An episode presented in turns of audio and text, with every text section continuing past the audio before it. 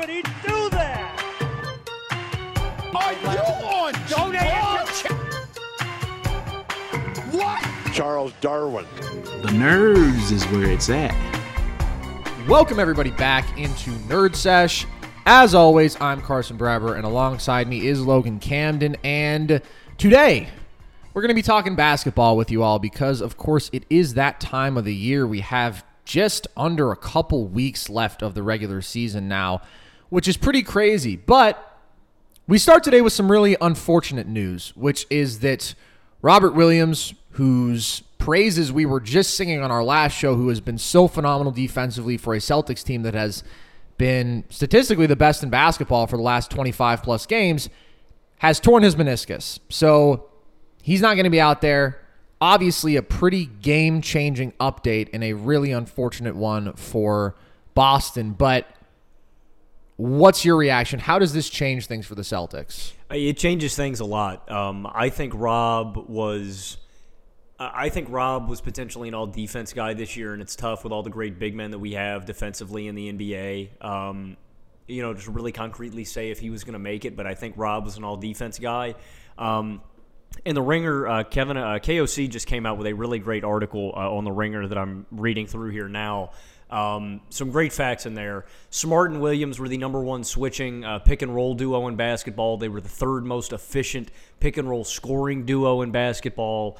Um, out of players that have defended at least 600 shots, uh, Rob was forcing opponents to shoot 35.5% on him this year, the best mark in the league. Like, um, yeah, I mean, it's safe to say that, that Rob is that the Celtics aren't going to be the same without Rob offensively or defensively. There's a lot of things I like about Rob, man. The the verticality, the switchability, the uh, straight up rim protection. The but but the switchability is the biggest thing, and that's what you're mad at yourself for for losing, and that's why when you watch the Celtics play, man, the I really think the Horford Williams uh, tandem is is something special, man. Like in terms of that, you always have a good rim. You know, Horford's not great at getting vertical, but he's big enough to always test shots, and they're both really switchable. You saw against the Jazz, and I'm going to talk about this when we get into Utah later. Like the Celtics were just switching everything. It seemed like every single possession down the floor, no matter where the Jazz moved the ball, a guy was sliding off, and it was beautiful to watch. The question is, you know, what do the Celtics do without him? I honestly think they're decently well equipped to be okay on that end. You know what I mean? I think this changes things in the sense that I don't think the Celtics can make it out of the East anymore. I think Rob is that big of a component Yeah. to this formula. But I think they are well equipped with the acquisition of Derrick White um, to make things happen. Um, and what I mean by that is you have Horford now who can slide into that five spot, and you just move everybody down a position. Jay goes back to the four, uh, JB moves to the three, you move uh, Derrick White into the two spot, and you roll. Um, that's what I would probably do. You also uh, they brought back Theis, which is a big deal. You could start him. Um, this is sad though, Carson. It's always been my concern about the Celtics rotation. I said this literally two weeks ago, um, live in the Bill Austin radio studio. Boston's rotation is really, really fucking short. And if they have a guy, like again, these guys are running 36 a night. This has always been the concern because you're running three or four guys off the bench every night in very limited minutes. The Peyton Pritchards of the world. Uh, yeah, Pritchard probably gets the most burn, but you get what I'm getting at is these guys are getting exhausted every night with how hard they play, with how many minutes they're getting. This was always a concern, and it happened. And Rob is done for the playoffs. So, like, I. I think they can supplement Rob with Theis, with Derrick White, with because I still think they have a very versatile uh, lineup, and I think they're going to be good. But it's like the Celtics' best case scenario, I think, is winning a first round playoff series now. That's kind of the conclusion I think I come to. I, I love Jaylen Brown. I love Jayson Tatum, but Time Lord's impact this season, uh, I, I don't think can be overstated. And so without him, I just don't think the Celtics have a chance uh, at, at making an ECF run even.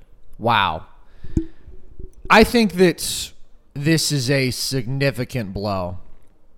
And I'm trying to think it over. They wouldn't, to me, be the favorite in any second round series. I don't know if I would come out and say that they couldn't beat any of those teams. I definitely think that they could probably still beat a team like the Heat, who have been struggling as of late, and we'll talk about them. Mm-hmm. But I don't think they would be the favorite. So I agree with you in that respect. And I think that their title hopes are dashed. And it's interesting because you look at a guy with a skill set like Rob, and it feels like for the last few years, what we've harped on repeated, repeatedly is that's a relatively replaceable skill set, right? The big who is mostly a dynamic athlete who is a lob threat, clean up on the glass, protect the rim. But Rob is so, so good at it that, I mean, it really is game changing impact. I mean, like you said, unquestionably, all defense caliber impact and so phenomenally efficient on the offensive end where he's 74% from the field and so great on the glass where he's racking up four offensive boards a game and just feasts on second chance opportunities. Like he's not your typical solid rotational big. Like he does his job exceptionally well and is involved in the offense even with like handoffs and stuff. And I don't know that he's irreplaceable in that respect mm. but the problem is the Celtics don't have another guy with his skill set. Mm-hmm. I mean, this is a dynamic rim protector. This is a dynamic vertical spacer and roll man. And you slide Horford over to the five. Horford's a good basketball player. You know, you maintain switchability defensively, but you're losing some really valuable athleticism on both ends, and you're losing that real deterrent on the interior, which I think is really important for this team because Rob's such a great help guy in that respect. And so it's not good. And then if you look at the depth in terms of bigs, Theis is fine. He is not comparable as an athlete. No. Eh, eh, not remotely. And so again, you're losing out on that dynamic impact. And then you go beyond that. There's not another real big on this roster who's going to play. No, I mean, would, the situation that the Celtics have put themselves in is now you're relying on a guy like Grant Williams to to run big minutes for you, and that's a nightmare scenario. Yeah. Grant is. I don't know if you could slide a piece of paper under Grant's feet when he jumps off the ground, bro. I love the man. And he's six six. Yeah, exactly. It, it, it's it's a really tough spot. I, I do want to add a couple more stats uh, to just uh, how phenomenal Rob has been. Um, the Celtics are allowing 0.86 points per pick and roll that Williams defends. That's the best mark in the NBA of any big man. The Celtics have the most uh, switches on screens in the league. They allow the second fewest points uh, uh, off of screens. Like it's like Rob Yeah. has been dominant. Rob, Rob has been arguably. I, don't- I, it's tough because I think that Bam is probably. I, I think Bam honestly might be my DPOY at this point. I, I still think that that's probably where I'm leaning, and Bam is probably just a better defender at this point. But like, uh, Time Lord deserves so much credit this season for what Boston has done, and it's it sucks. I'm honestly I'm glad they made the move to get Theis back. Yeah. because this happened. Super glad. I'm glad that they brought Horford back in because these are necessary pieces. But it's like, is it going to be enough? And I don't think it is. With just, I mean, you talk about stuff like that too. I mean, you're, you're missing a lob threat out on the floor. Rob has been so impactful in that respect. Yeah. and just drawing attention to the paint. Like guys collapse on Rob because he's that dominant inside. You talk about what is he? Seventy four percent this season. Yeah. Like guys have to slide on that because Rob is converting anything he gets in the paint. Right. Um, And I just think also the cleanup duty value, man. Like, you know, you still have these isolation shot makers who are taking some tough looks, and to have a guy who is unequivocally among the best offensive rebounders in basketball and will convert super efficiently really, really helps, obviously. So it's just a bunch of, I don't know if you would call them little things, but things that Rob does that other people on this roster can't that accumulate even if he's only averaging 10 and 10.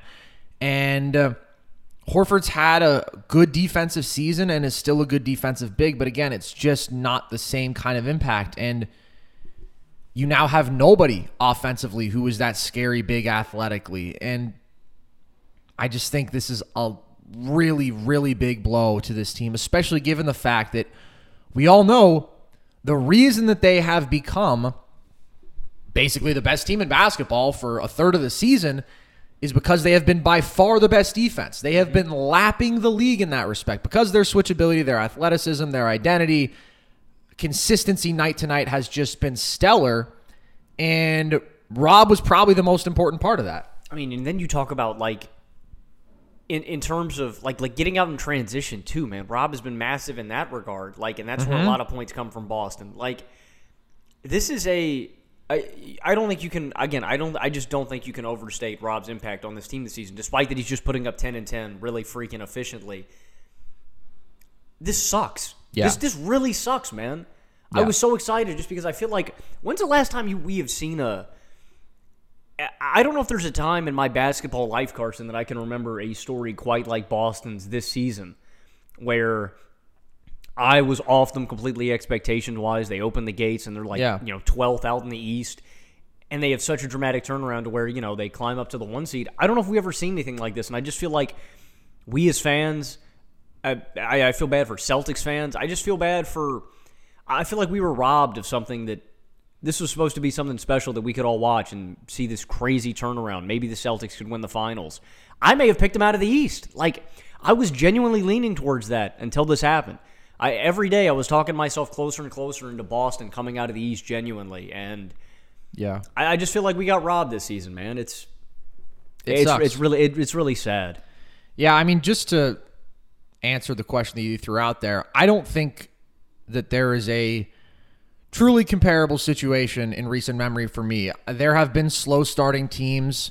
The 2011 Heat were 9 and 8 to begin. Last year's Suns team, I think, was like around 520 games into the year. LeBron teams in general have had some slow starts, but overwhelmingly, especially with like the LeBron teams, you're like, okay, it's an adjustment period going on here. And the Celtics didn't have that excuse. And dude, I was out on them. I mean, I was mm-hmm. adamantly out on them. I thought their depth sucked. They weren't playing good defense. Their offense was labored. It was super reliant on tough shots that guys weren't making. Their shooting collectively wasn't very good. They were giving Jabari Parker minutes. And this was like, you know, all the way up through like 20 something games into the year. The Celtics were not a good basketball team. I wasn't sure that Udoka was all that impressive. And now it's like every single one of those things has pretty much flipped on its head and they have just been a machine. But I do think this is a cog that they could not afford to lose. I mean, Rob was the glue guy. He brought a lot of things together. And uh, I don't know how they compensate for that. I mean, we've talked about rotationally how they can adjust. And yeah, they have competent bigs, but I don't feel like they are now going out there and, like we said, the favorite against any of the other top four teams in the East. Yeah, if we're looking at, at potential matchups, I, think Chicago, Boston, if we get that, and at this point, this is still all hypothetical. Chicago's likely going to get the five seed. Um, the top four is just kind of up for grabs right now. That's going to be a dogfight, dude. I could see either team coming out on that side. I would have leaned heavily Boston.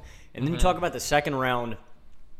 Honestly, I say that Boston wouldn't be favored in the second round series. I think Boston would have a chance at beating Miami. Yeah. Honestly, just because how bad Miami's been slumping. Um, if they draw Brooklyn, I'd probably take Brooklyn over them. Like it's, Yeah. they literally go from my favorite out east to just being uh, middling. I don't know this. This really does change things, and uh, it's just so I'm just disappointed, man. I really am. I'm just disappointed. Yeah. Rob's Rob's a special guy, and I hope he comes back and doesn't, you know, hasn't really lost a step athletically because that's a big injury. Yeah, I mean, I would hope with his age and medicine and everything where that's at that long term he'll be okay. But again, the Boston defense has been five points per 100 possessions better when Rob is on the floor. That's the difference between them being a good defense, the best defense in the league, and that's what has defined their success. So it's a pretty crushing loss. And I think we both agree that it pretty dramatically reframes expectations for this Celtics team. So we talked a little bit about a potential Celtics Heat matchup just because, as things currently stand, that is the 1 4 with Miami in that top spot. But I mean, 1 through 4 is separated by a grand total of one game at this point out east. So obviously, there's plenty of room for things to change in that respect. But the Heat had lost four straight before they picked up a win yesterday. So, what are your thoughts on Miami right now? Because we've gone a little bit into some of our concerns and some of the slippage we've seen from them, but definitely notable at this point in the year to be having some of the issues that they have had.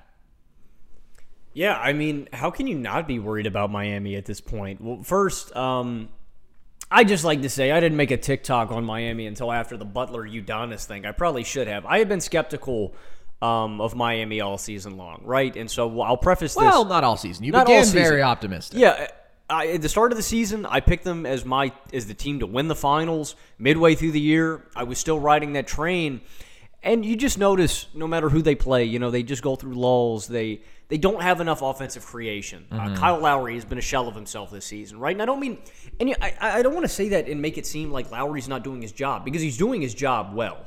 Kyle's Yeah. playing hard defense. He's facilitating. He's just not going out there and getting isolation buckets the way he used to, right? Yeah. He's just not that guy anymore. But good. Miami still has a guy like Tyler Herro. That's the thing, though. Are you going to rely on Tyler Herro and Jimmy Butler to carry you through the playoffs? That's where the skeptic is, the skepticism comes in because they just don't have a wealth of isolation guys that can go out there and serve buckets. Um, uh, the three point shooting has been up and down this season. Um, and, so, you know, those are all things that I was concerned about. Then you have this blow up with Jimmy and UD, and it's like, Carson, you said it, I thought pretty well. A team coached by Erik Spoelstra, that should never go down, bro. Like, and I don't want to. I like seeing guys like that get competitive. I don't want to like judge Jimmy too harshly. It seems like Jimmy's just kind of a hothead that he just gets like. I mean, we saw the shit in Minnesota, um, Philly. Like Jimmy just get like this. If things are not going right, he's going to speak his mind. Um, but the fallout from that has been very ugly these past few games. They get dotted the fuck up in the fourth quarter by Immanuel Quickley and the Knicks. I mean, dude, I think Quickley had 20 in the fourth. I, cooks them, absolutely destroys Miami. Um, you have the Brooklyn game, and that's one of the ugliest games that I think Miami's played all year. They get outscored 40 to 21 in the second quarter. KD, Kyrie, all of the starting five don't even touch the floor in the fourth. Yeah. And you still lose by 15. Like, eh, this has been, I, I think, the ugliest stretch of basketball all season long. And again, Miami has had some uh, some bad offensive performances this year. Uh, this, I mean, to state the obvious, like all of my confidence, all of the win that I had in my Miami Heat balloon has been, you know, taken out of it. Like I'm, um, I don't think Miami can win the finals. I I think that what we were seeing too is there cracks in the locker room. Like I just think that. I think on court and off court, there are just way too many concerns for me to have any confidence in Miami. But Yeah. Does the outlook change for you, Carson, on the Miami Heat if they end up getting like if they end up avoiding Brooklyn and end up like notching the three seed and they pull the Raptors or the Cavs or somebody like that? for a first round series, I mean, they'd certainly be the favorite. And I think that with Brooklyn, that would still be very interesting. I wouldn't consider them like a significant underdog there at all. But at the end of the day, that's not the goal. I think I would. A significant underdog? I don't know, dude. I, I just I'm taking Brooklyn point blank. I'm taking Brooklyn in five, probably. Wow. maybe six. I, That's I- I, think Brooklyn is in a different class offensively than Miami, and I think that makes I all the difference in the world. Sure, but Miami's in a different class than Brooklyn defensively.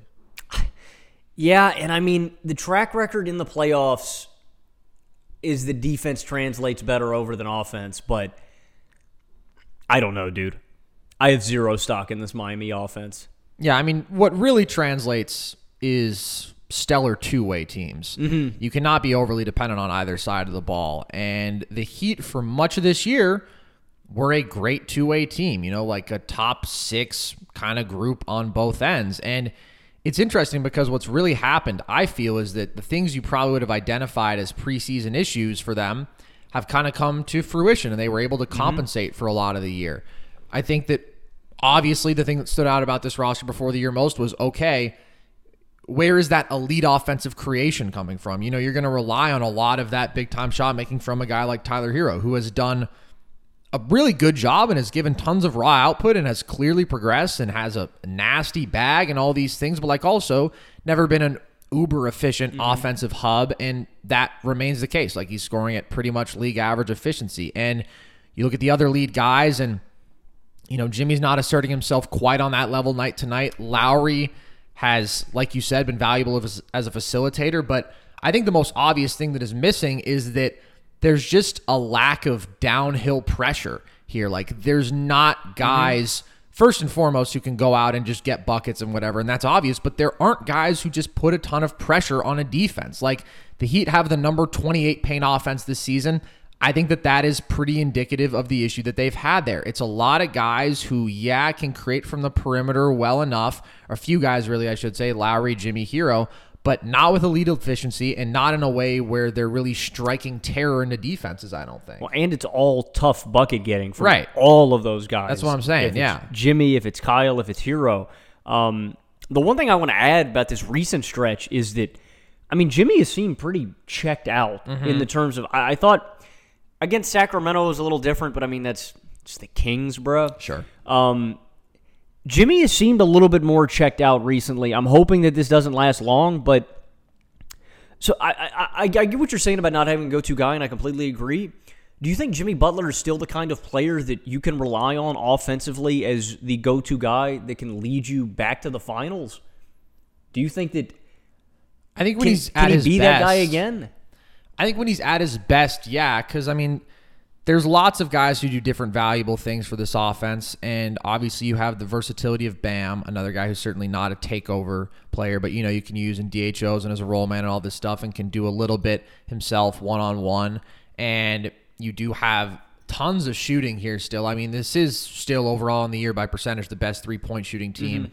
in basketball. And so if you put Jimmy in a spot like that, he's not going to have to go out and score 28 a night. And that's why I don't want to overstate what it's looked like this whole year because even without that superstar guy offensively, you know, this is a team that is towards the top league in assist percentage. They have multiple guys who can really facilitate and a lot of guys who can really shoot the ball and a lot of just good overall offensive players. So it's not like, oh my God, it's been brutal all year because they haven't had that lead guy. But now over their last 10, they're 22nd in offensive rating and they've just been trending more and more from very good to average. Mm-hmm. And you're not winning anything super meaningful with an average offense. It's just not possible. So, if Jimmy plays his best, I don't think he's a fundamentally different player really than he was two years ago. I think that, I mean, he's very similar in a lot of ways. And I think that the production and efficiency is almost identical. But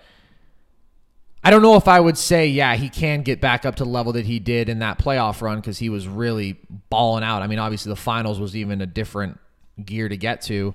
And I think, regardless, like you need really strong performances from Herro, who is, you know, mm-hmm. your leader in field goal attempts. Uh, you need to make sure that Bam doesn't just disappear as a scorer in a series. And it's just not that easy. I mean, that's what it comes down to. Even Bam, as good as he is, it's not super easy for him. And I think that's kind of the I think that's kind of the thing with Miami, I guess, that we can say all year because you're right. These struggles have not persisted the entire year. But what has persisted is them being volatile night Yeah. to night in terms of uh, I, I, yeah, I mean, I, you know what? Maybe I should reframe my take on Miami.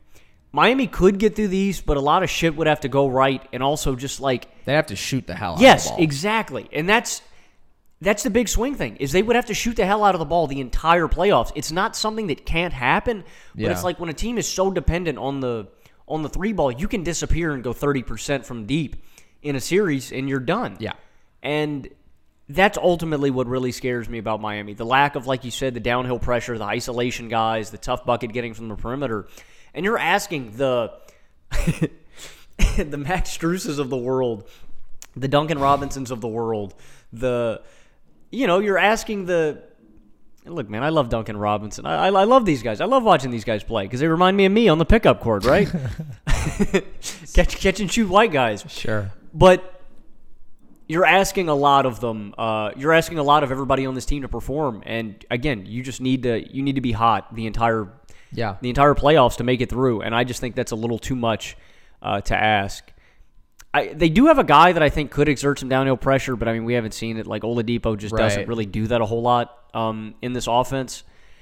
It's just what can you really expect out Yeah. of him? I don't know. It's such a quick turnaround to expect him to be a real impact Mm-hmm. guy. And you know, I thought he looked good in his debut, but ever since then it's been a lot more meh, I think. And I think that obviously Miami's depth has really outperformed expectations this year. Mm-hmm. And you know, there's a lot of shooting there.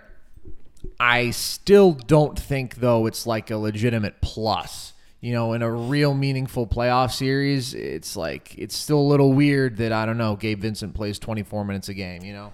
Like these Yeah. guys are solid. They are. You know, Caleb Martin's a dog, and he's been playing really good basketball this year. Strus, as you mentioned, has had a hell of a shooting season, but it's just like I don't know when you also have an offense that has questions uh, in the scope of teams of that caliber. You need to have something that sets you apart. And I mean, you just you look at the benches for the other teams out east too, and Miami's is just like like you said, man. Strus and Vincent are getting PT. I don't know. You look Like in at PT, they get big minutes. yes, exactly. Yeah. exactly. Like you look at other. I don't know. You look at any other team out east that's in the playoff picture outside of what Chicago. Maybe I like everybody else's bench more. And Chicago's close now that they're almost getting back to full health. Chicago's top eight, like the first few guys off the bench at full health, pretty Yeah. damn good.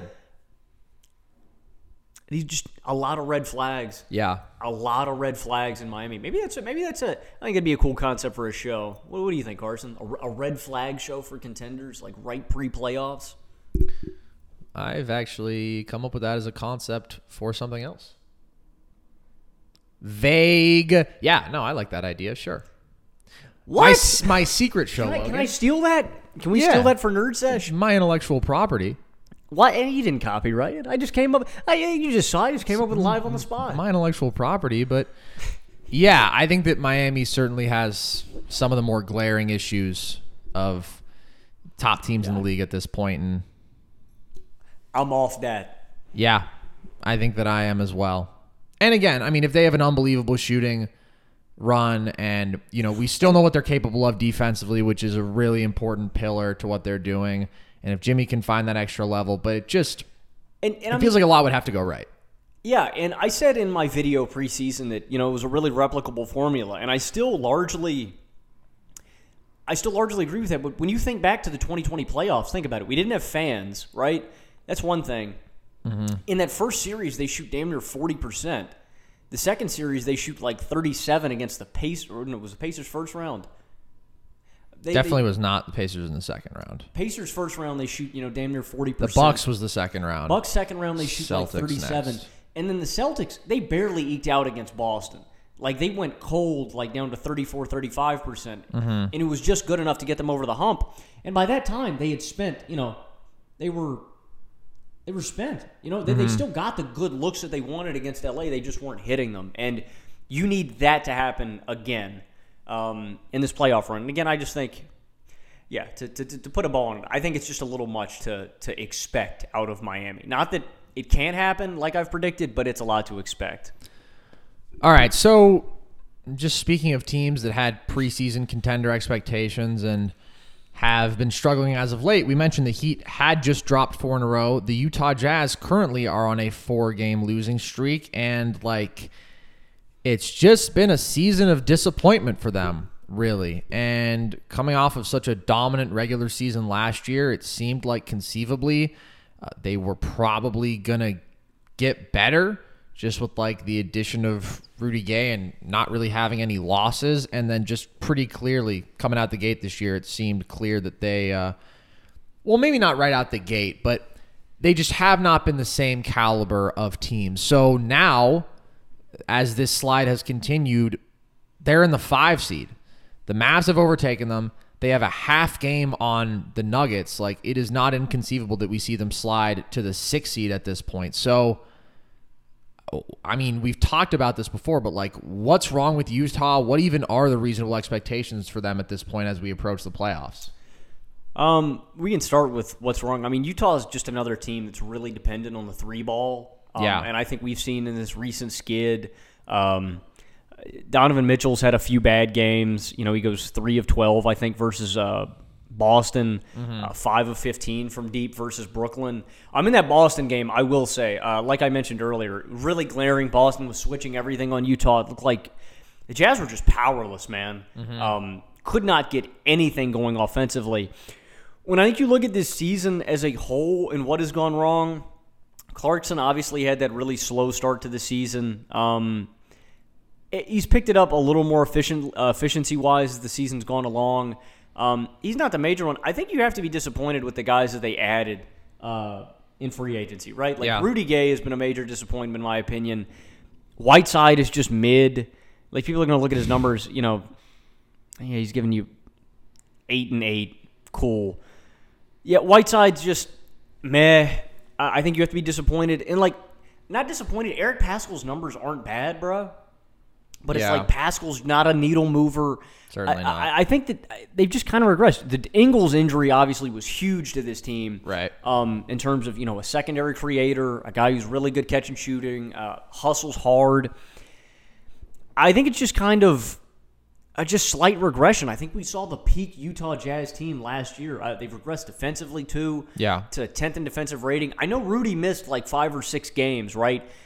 That's not why. You know, the Jazz are just not as good of a defense as they were last year.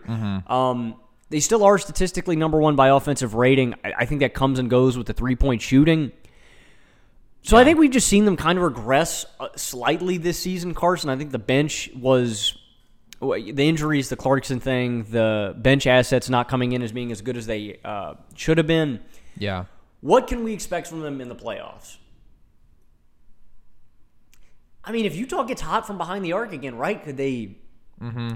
I don't know. I, I don't think I, Golden State. Golden State would be an interesting series versus Dallas. I think Utah just gets mopped, and I don't know if you can play Gobert in that series. I think they the uh, Dallas would just stretch the hell out of the floor and shoot them to death. Be a fun series, but I think that Gobert kind of sticks out like a sore thumb, like uh, you know, like the Clippers series. Like I just think that.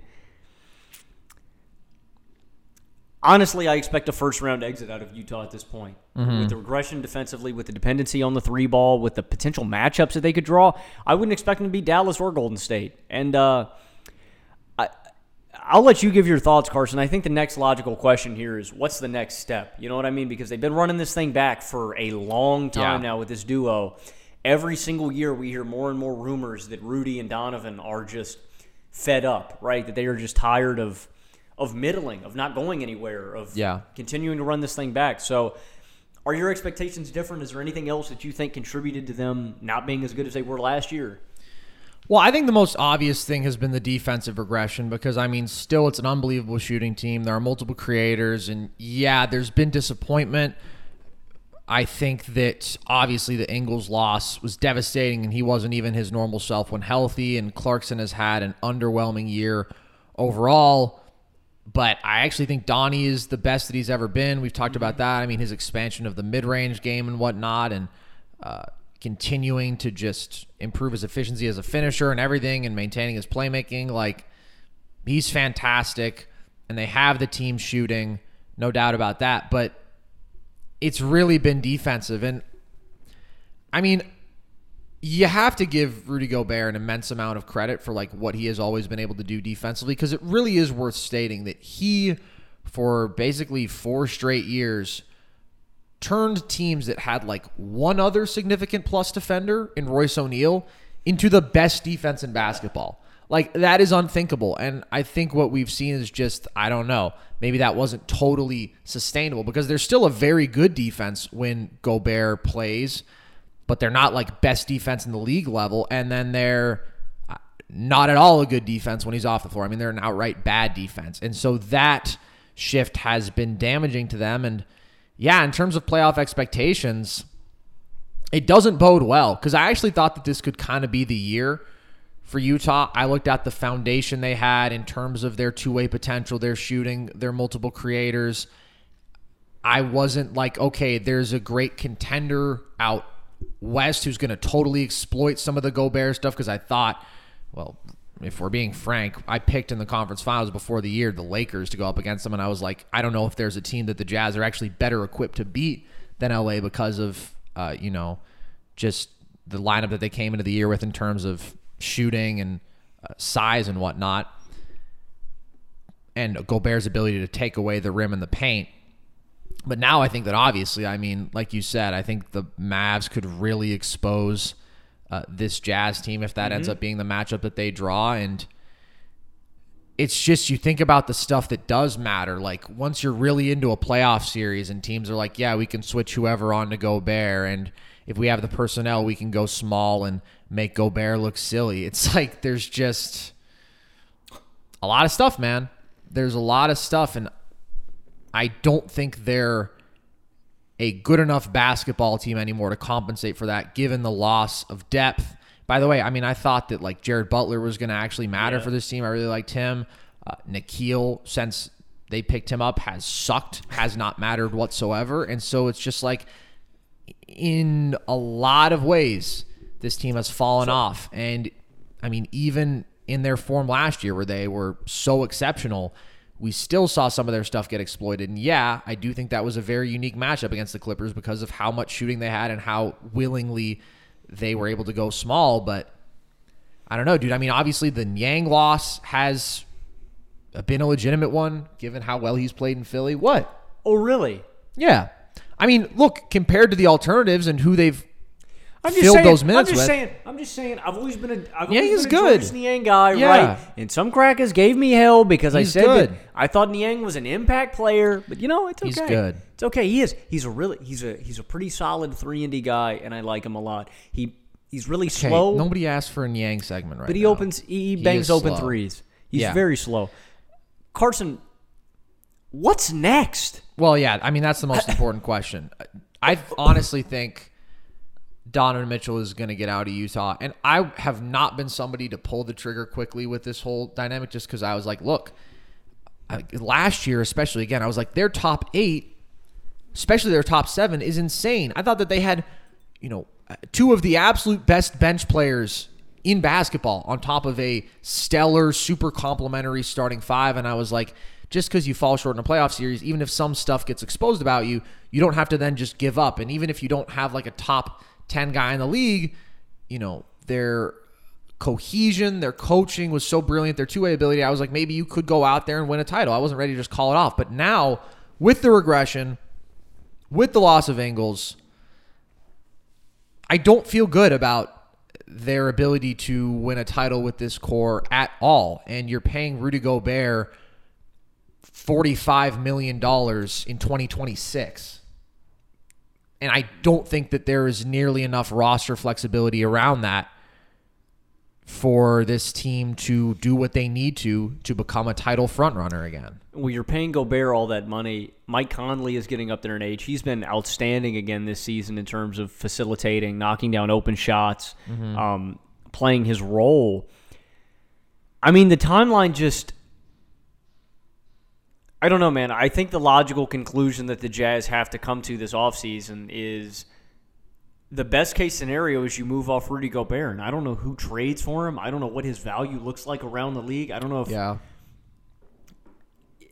and it, it's weird saying that, right? Because he's been such a talented defender for so long. He's you know got all these DPOY awards, right? Like, I just don't know what the value of a guy like Rudy Gobert is around the league because of his skill set. You know, his, his limitations. He can't stretch mm-hmm. the floor. We've seen him get played off the floor in a playoff series. I think that if you don't move Gobert, though, you're going to lose Donovan Mitchell. And you talk about them not having a top 10 guy, Carson. Donovan Mitchell still might be, in terms of guys I want for the playoffs, is very close to cracking that top 10. And I mm-hmm. mean that in all of the league. Yeah. Donovan Mitchell is one of the toughest buckets I've ever seen Yeah. in my life on a basketball court. And you cannot afford to lose that guy. Not to mention that Utah fans love him. And I'm not saying they don't love Gobert.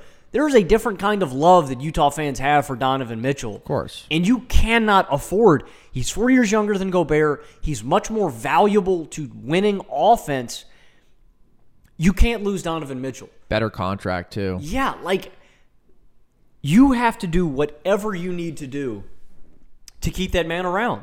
And I'm just obviously Utah needs to completely retool this team at this point, right? Like I mean, and the only reason I say that is because of the ages of these guys. Mm-hmm.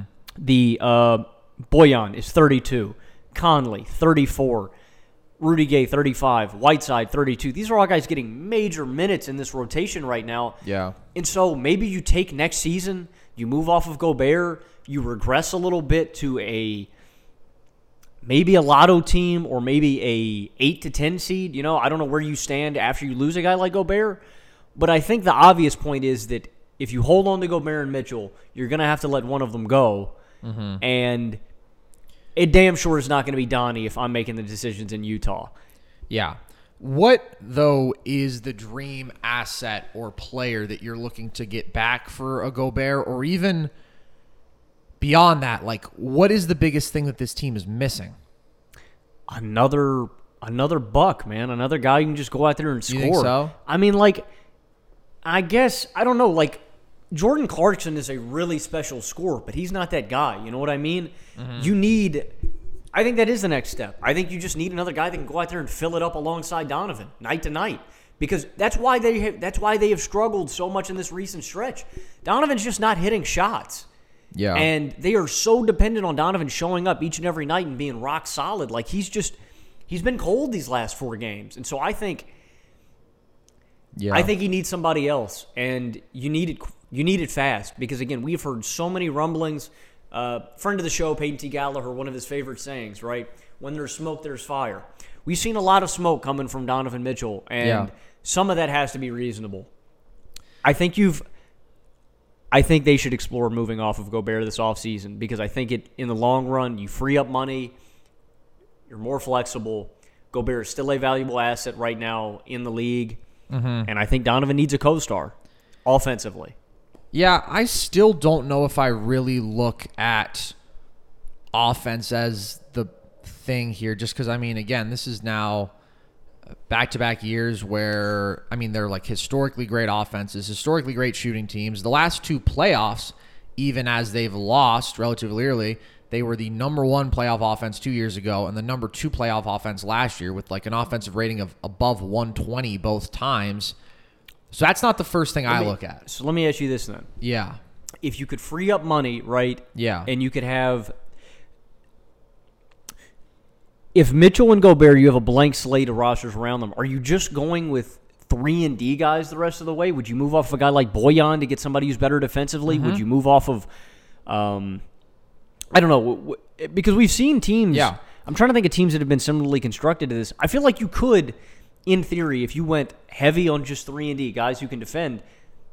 I feel like it could work. Yeah, I, I think that that is the biggest thing is like really good impact defensive wings who can obviously shoot the ball as well because then with or without Gobert, at least you're giving yourself that defensive foundation on the perimeter.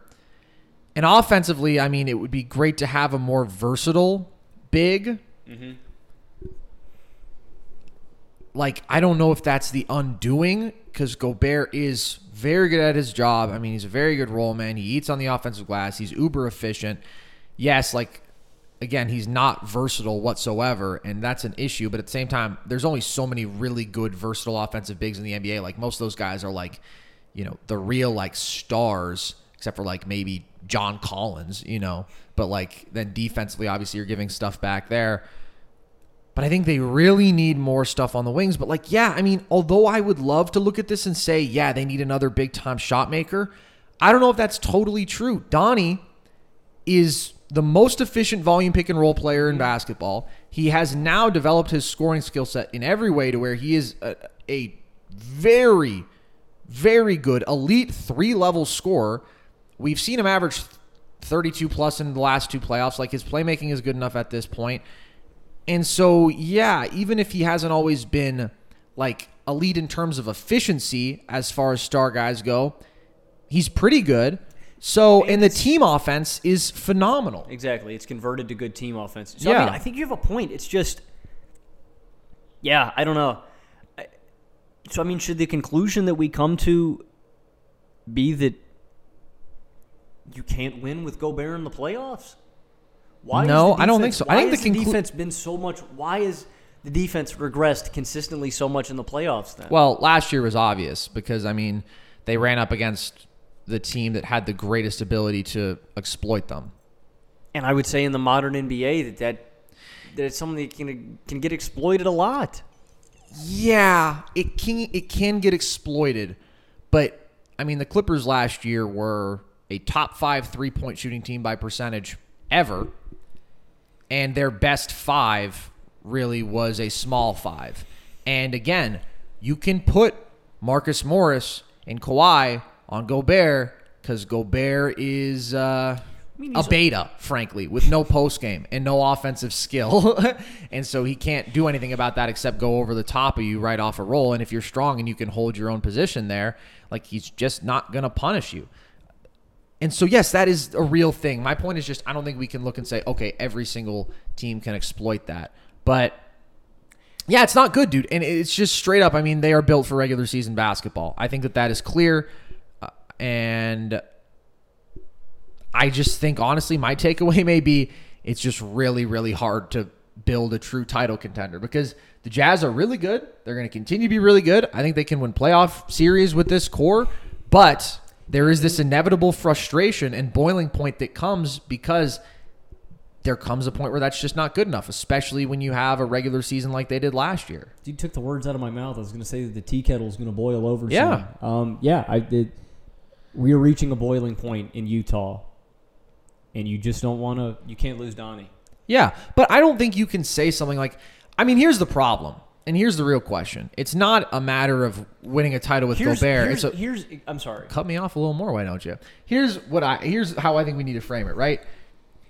Rudy Gobert is a damn good basketball player, okay? And with his issues, yes, in the playoffs, if you have an exploitable matchup where, you know, he can't park in the paint all day and take away the rim for the entirety of the night, like yeah, his value is going to go down some, but it's not like he sucks out on the perimeter. You know, like in the scheme of big men, he's still a pretty good guy out there. The problem is that if his value is going to diminish at all, then you can't pay him 35 Yeah. to 47 million dollars, which is what his contract is going to be in the final year. So that's the question because, you know, it's like you wouldn't say that you can't go out and have a great playoff run with Clint Capela because we saw it last year. The thing is you're paying him less than half as much. My thing with Gobert is you're just forced to play his brand of basketball, and I mean, like think in about what sense? I would argue that Gobert, I mean, yes, obviously he's overwhelmingly dropping and stuff, but like I don't know. I think that he can play Imagine- really good defense in a number of ways. let me throw this out at you. Right? Yeah. What if and again, I don't think they need this because they're already really well offensively. What if the Utah Jazz had somebody like Robert Covington at the 5 or something like that? I think they'd be a significantly worse defense. Well, yeah, I know because of how they're constructed. But if they were a bunch of versatile, switchable guys out here instead of just, and I guess maybe that's the point that I should come to is that they just don't have a wealth of Yeah. versatile, switchable defenders. They don't here, at and That's the ultimate issue. Um, yeah, I don't know. I, Like, think about it I this way, except, right? except they're also paying Gobert a shit ton of money, so they can't go out and get these guys. No, I think they would be much better off if they moved off Gobert, freed up some money, and just got a bunch of switchable six eight six nine dudes. You know, and Here's the thing. We people are so brutal on Gobert because of how he's discussed, because nerdy people go out and say that he should be in the MVP conversation and all that stuff, and because of the price tag that is attached to him. The reality is still though that Gobert is a phenomenal defender, and like I do think the Jazz's issues defensively are overwhelmingly more about the guys on the perimeter because if you put Gobert in DeAndre Ayton's shoes, I mean, there's just no question that the Suns would be a better defense. Like, there is nothing that Ayton does better than Gobert. Not a single thing. He is not a more significant deterrent on the interior.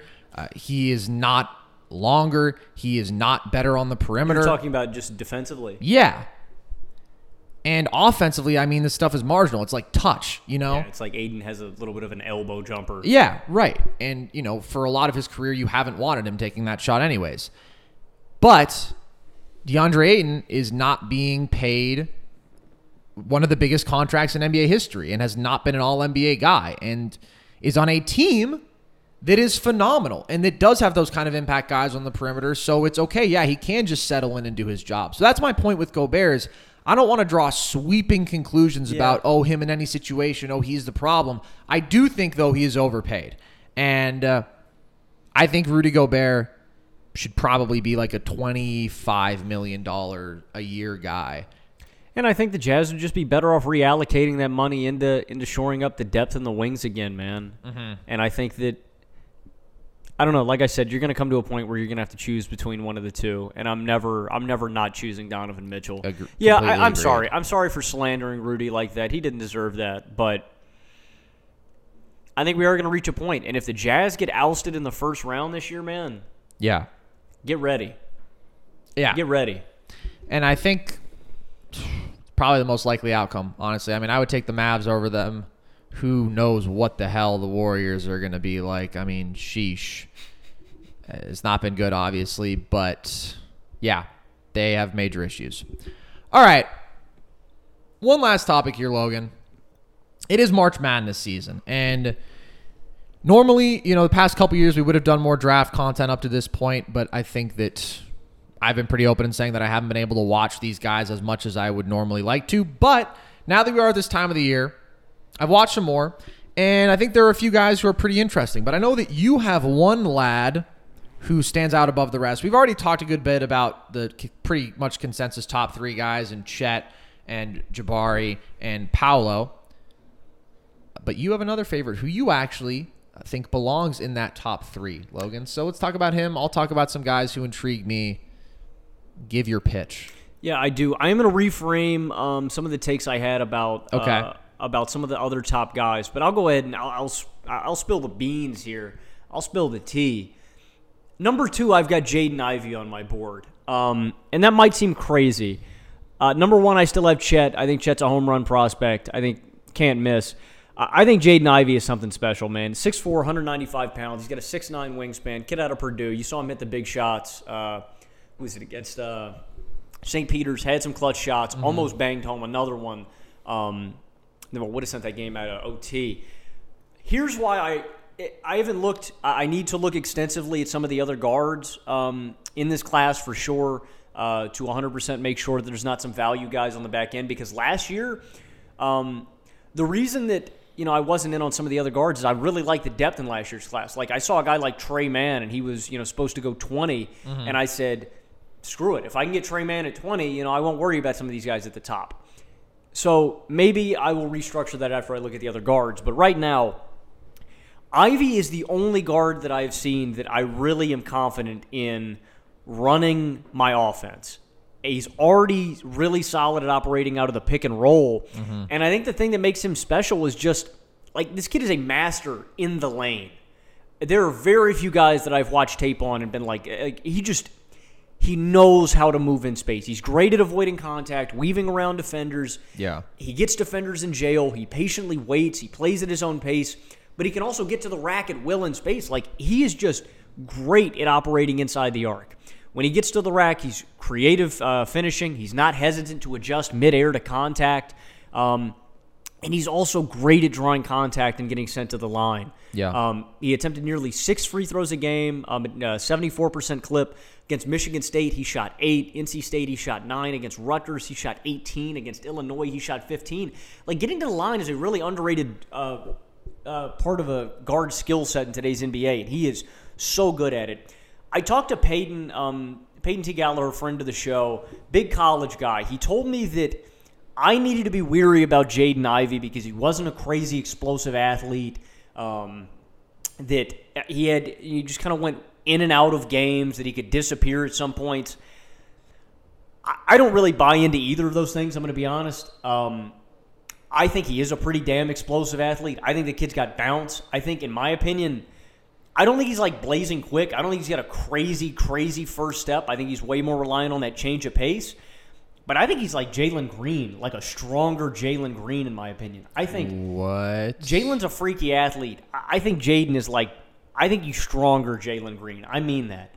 I think Jaden is that caliber of athlete. Um, What? yes. Logan. I, I, I'm speechless. I think Jaden has got bounce like that, man. Okay, well, two things. First of all, that is so much less significance than quickness and first step because one agree, actually yeah, creates he needs- opportunities, and two, I, I still really do not think he's as impressive of a vertical athlete at all as Jalen. I mean, I think he has some great tools to compensate for that, but I would agree with Peyton that he's not a, an insane athlete, and I don't even think I would identify that as like a red flag because that's just fundamentally obvious in my opinion when you watch his game. Like it is, like you said, it's the change in pace. I mean, he's a, an unbelievable maneuverer in the paint. He does a lot of great stuff, but I'm very surprised to hear you say that. Jalen Green is like a jaw dropping athlete. I don't know. I think people are sleeping on Jaden's athleticism. I think he's, I think he's a little sneakier athletic than people are giving him credit for. He also He doesn't. is- he doesn't blow by people he also- ever. I'm not saying. I'm talking about in terms of bounce. Okay, bruh. yeah, but like Um, Still, uh, still, my points stand. the red flag uh, for Jaden is obviously his shot. Um, the three ball comes and goes and stretches, man. Against Butler, he goes six to six. You know, he hit some big shots against St. Peter's. Then there's other games here against Michigan, 0 of 6, Northwestern, 0 of 5, Rutgers, 0 of 5, Iowa, 1 of 8. The shot comes and goes. Um, and that's in terms of mid range and perimeter. He still needs to develop more of a mid range game if that's a floater or a pull up. He really does Yep. not have it right now. Um, talk about his bag, though pretty hesitation move. He's great with hezzies. Um, and that's the thing. Here's another big reason, though, of why I am sold on him. He gets to the rack at will. Yep. He's great at operating in the lane. The change of pace is nice. He creates perimeter shots. And that's a skill that just some guys just don't have. Jaden may not be knocking them down at a crazy high rate because he doesn't, but he can create them at will. And that is what I think really that I'm banking on translating to the NBA. That I expect him to become a better difficult shot maker. And again, he gets them at will. He's just not knocking them down. And he has shown flashes of the crazy difficult shot making. Like Yeah. he will hit big shots.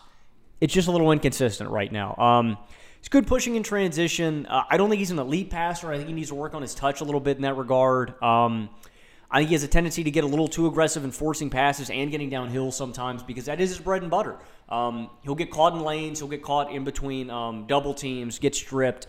Um, he does panic and pick up his dribble sometimes, leading to forced passes, to turnovers. Those are all legit concerns. I think that gets cleaned up. Um, at the end of the day, though, his playmaking ceiling is stupid high because of how he can exert pressure on defense and how he gets to the rack. Like, again, I don't think he is some crazy athlete in terms of explosiveness first step wise, and that's important at the NBA level. But I think his change of pace is good enough to where he's going to be able to get to the rack at will. He's going to get downhill, and he's going to be able to be a good playmaker because of that. Um, at the end of the day, though, I'm just comfortable putting my offense in the hands of this guy, and I can't say that for a lot of other top players uh, at this draft. Um, right now, uh, I tried to come up with a few player comps.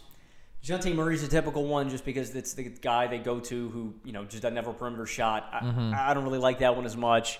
Small Jaylen Brown, maybe, um, in terms of. I don't think he has a clear comp, if I'm being Yeah, honest. I, think he's a pretty distinct guard. I, I think he is too. I was trying to come up with more athletic Spencer Dinwiddie just because Dinwiddie isn't that consistent of a perimeter shooter. I was trying to come up with good ones. Um, Jaden is a really unique guy though, um, but he's number two on my board. I just I trust putting I trust putting the ball in his hands uh, for offense. And I thought late in that game for Purdue, I, I thought they should have. I, I thought there were way too many possessions with the other guard bringing the ball up the floor. Um, Jaden's special. I, I believe in him, and um, I'm banking in him. You think? Do you think I'm too high? Where is he on your board? I think you're a little too high. I like Jaden a lot. I think he's like a top five caliber guy. I think that Jabari's floor is so high that I would probably have him above him. And I think that Paolo just, you know, that blend of size and athleticism and basketball skill at that age and potential versatility and two way impact, like, I think that his star appeal is so intriguing. But what I will say is obviously very few things are more valuable in today's NBA than a true uh, star lead guard. You know, a guy who is that as both a scorer and a facilitator. And I think that Jaden has the potential to be that. And I completely agree. The thing that stands out most to me is just his ability to get to the bucket, to get to the line, to score in the paint, uh, his footwork down there, his change in pace. It's really pretty, pretty unique. Like it's uh, not Luka level, but you know, I think it's like potentially SGA level. Like just thinking about guys who just find a way to get in there and get to the bucket. He's damn good at it. And I think also really the jump shooting is a swing trait. I would bet on his shot. I mean, I actually think he is a good shooter and he was 36% from deep this year. He's 74% from the line overall. Had a bad shooting freshman season, but I do think that that's going to be a mm-hmm. big time part of his game. And like you said, I mean, he's got the step backs, he's got the handle. It's just about making the shots. It's not a question of creating them. I agree with you on some of the intermediate game stuff. He has kind of the floater, but it's like a weird little like two-handed push shot. I don't know. It's a, a bit odd. So yeah, he's unique. I mean, he doesn't look like a lot of like great lead guards in today's NBA, but I think he can do a lot of the things that you mm-hmm. need out of a lead guard. His playmaking, I would describe as like kind of chaotic mm-hmm. because it's like he does what he needs to do to create opportunities for other people. He doesn't have like exceptional vision, but he definitely sees, you know, a good amount of stuff.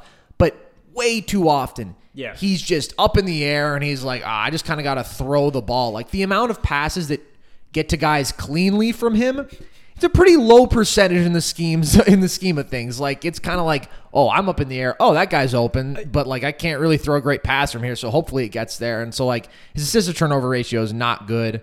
3.1 to 2.6. He has the ball in his hands a lot though. So like I don't know if I look at him and think, "Oh yeah, he's like uh you know, he's not a pure point guard certainly, but I think he's a combo guard and I think his playmaking can certainly be good enough. You know, he can have Donovan Mitchell kind of playmaking. I don't think there's any doubt about that. Like any guard, really, with the ball in his hands and who can exert the kind of pressure on a defense like he can, should be at least solid in that respect. And so I think he certainly has a path to stardom. And I would take him very high in this draft, but I don't I don't view him quite as highly as you do. Yeah, I do want to. I do want to add on to that. It is. It's genuinely comical watching uh, Ivey tape and seeing that happen. Yeah. because dude, he does. It's like he's just like um, like finding his way along without a plan. Yeah, it's not a good It- habit. It'll just. I'm just gonna barrel my head down into the paint until I run into somebody, and I'm gonna. Oh shit! I picked up my dribble. I gotta find somebody quick. Yeah. Um, that I, I don't love as much. Um, but yeah, I'm I'm all in. I, I think I think Jaden's gonna be really good at the next level. And, yeah, uh, I mean, and, and he's big, dude. Yeah, dude. Like, I know he's six four. That's big enough as a guard, but it feels like he plays bigger. see, like, again, six nine wingspan, Yeah. two hundred pounds. He's a big guard, dude. yeah, and the insistence on getting into the paint probably emphasizes that. So, like, yeah, dude. I mean, again, he's gonna be at least a competent playmaker, and if the shot is good.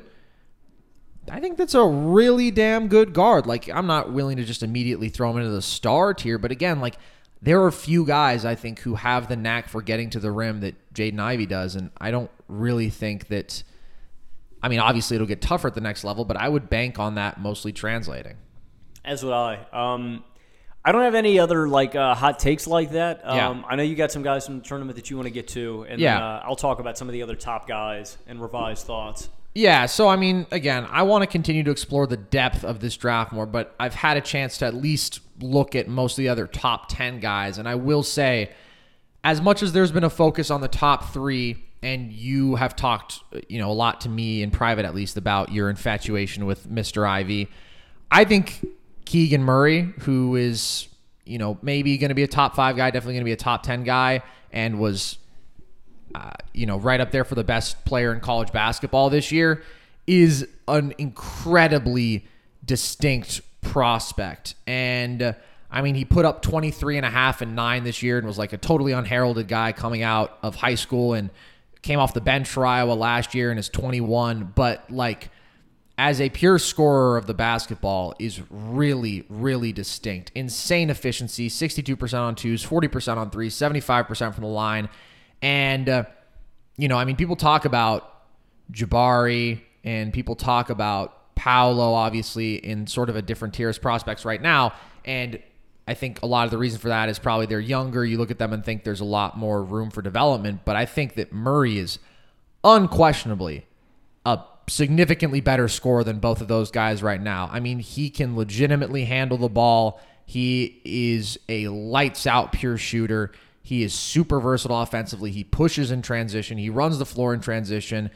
He's 6'8, feels like a clear four. You know, he's not a wing, but he is a mismatch four, dude. Like, he is going to take guys off the bounce. He can create tough buckets for himself. And so I just look at him and I think, man, you give him a lead ball handler, you involve him as a roller, as a popper, you let him isolate against fours who I don't think can stick with him from the perimeter. Like, it's just a pretty darn unique skill set offensively. And then, you know, was a impactful defensive playmaker this year 1.3 steals, 1.9 blocks a game, and good on the boards. And another guy who I feel almost plays bigger than his size. Like, I, I feel like, you know, I don't know. I look at him, and even though he does a lot of uh, a decent amount of perimeter stuff, he just looks bigger than six eight to me. But I think a really, really interesting scorer. And I don't know, dude, like just with his pure shooting ability alone, eh, there's just going to be value there, I think. Yeah, oh, definitely. I think Grant's a guy that's gonna, or excuse me, Grant. I, I thought of Grant Williams for some reason. I think Keegan. just because he's a Always thinking about Grant I am Williams. thinking about Grant Williams for real, bro. I always think about that dude. I think Keegan's a guy who could be a four or five at the next level, genuinely a small ball five, despite him only being like 215. I think he's a force coming out, but I think in certain lineups he could be a small ball five. He's a gritty dude, bro. I think he just makes winning plays. I think he's going to be a guy who's going to be a really good addition, like off rip. I, I, Yeah. think, he's, I think he's a winning just kind of player. Um, yeah. So where do you have him on your board right now? What, four or five? Can you concretely say?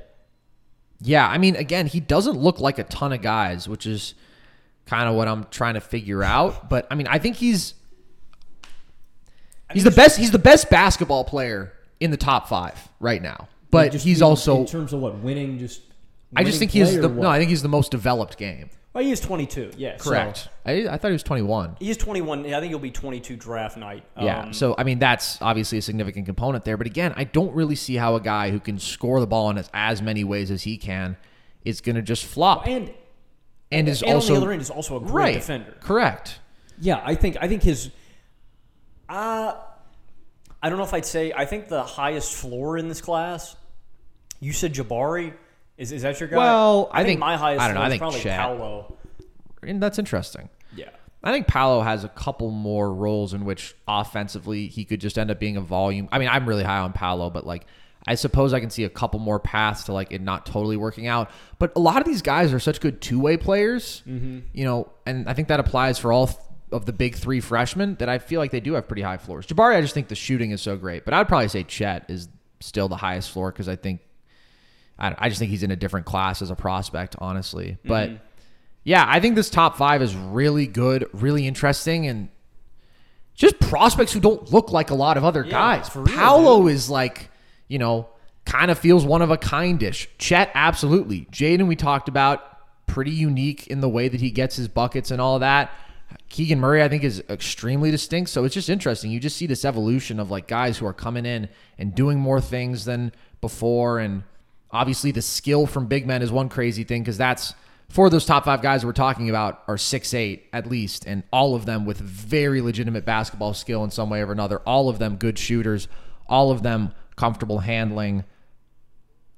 So I, I I don't think I look at Keegan Murray and think, oh, he's a foundation for an offense. I think he obviously needs support around him because he's not like a wing. The facilitating isn't like good enough. But I do look at him and think, man, he could do a lot of damage in a lot of different kind of roles offensively.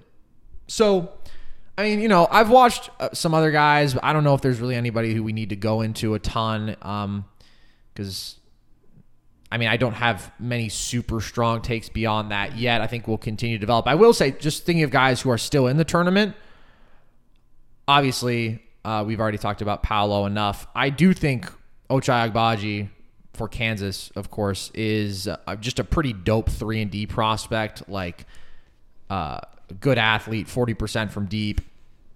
I think that's a guy who I would unequivocally want on my team in the back half of the lottery.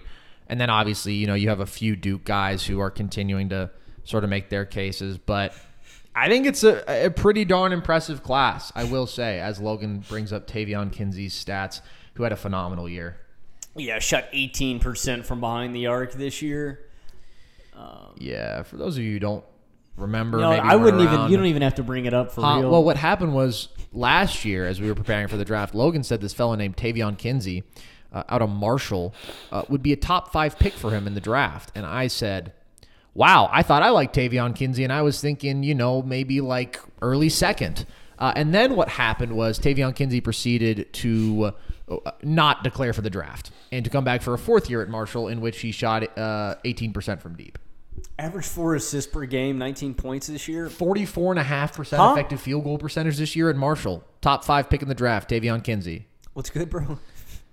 yeah. Um, Just Ta- reading off his stats. Taevion's going to get drafted. He's probably a second round guy. Um, I'm all in on him though, dude. I think Taevion's going to be a he's going to be a game changer at the next level.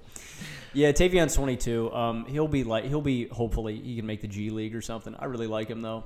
Kid's got crazy bounce. Yeah. Um, I kind of wanted to reiterate the final thing that I'll add on um, these guys. Yeah, I, I, I've liked Paolo more and more as we've gotten close to it, and I am close to. I don't know. I'm close to flip flopping Jaden and Paolo just because I am so confident in Paolo just being a good number two or number three. Like I think Paolo's a winner. You talk about his defensive impact Mm-hmm. and his skill set, man.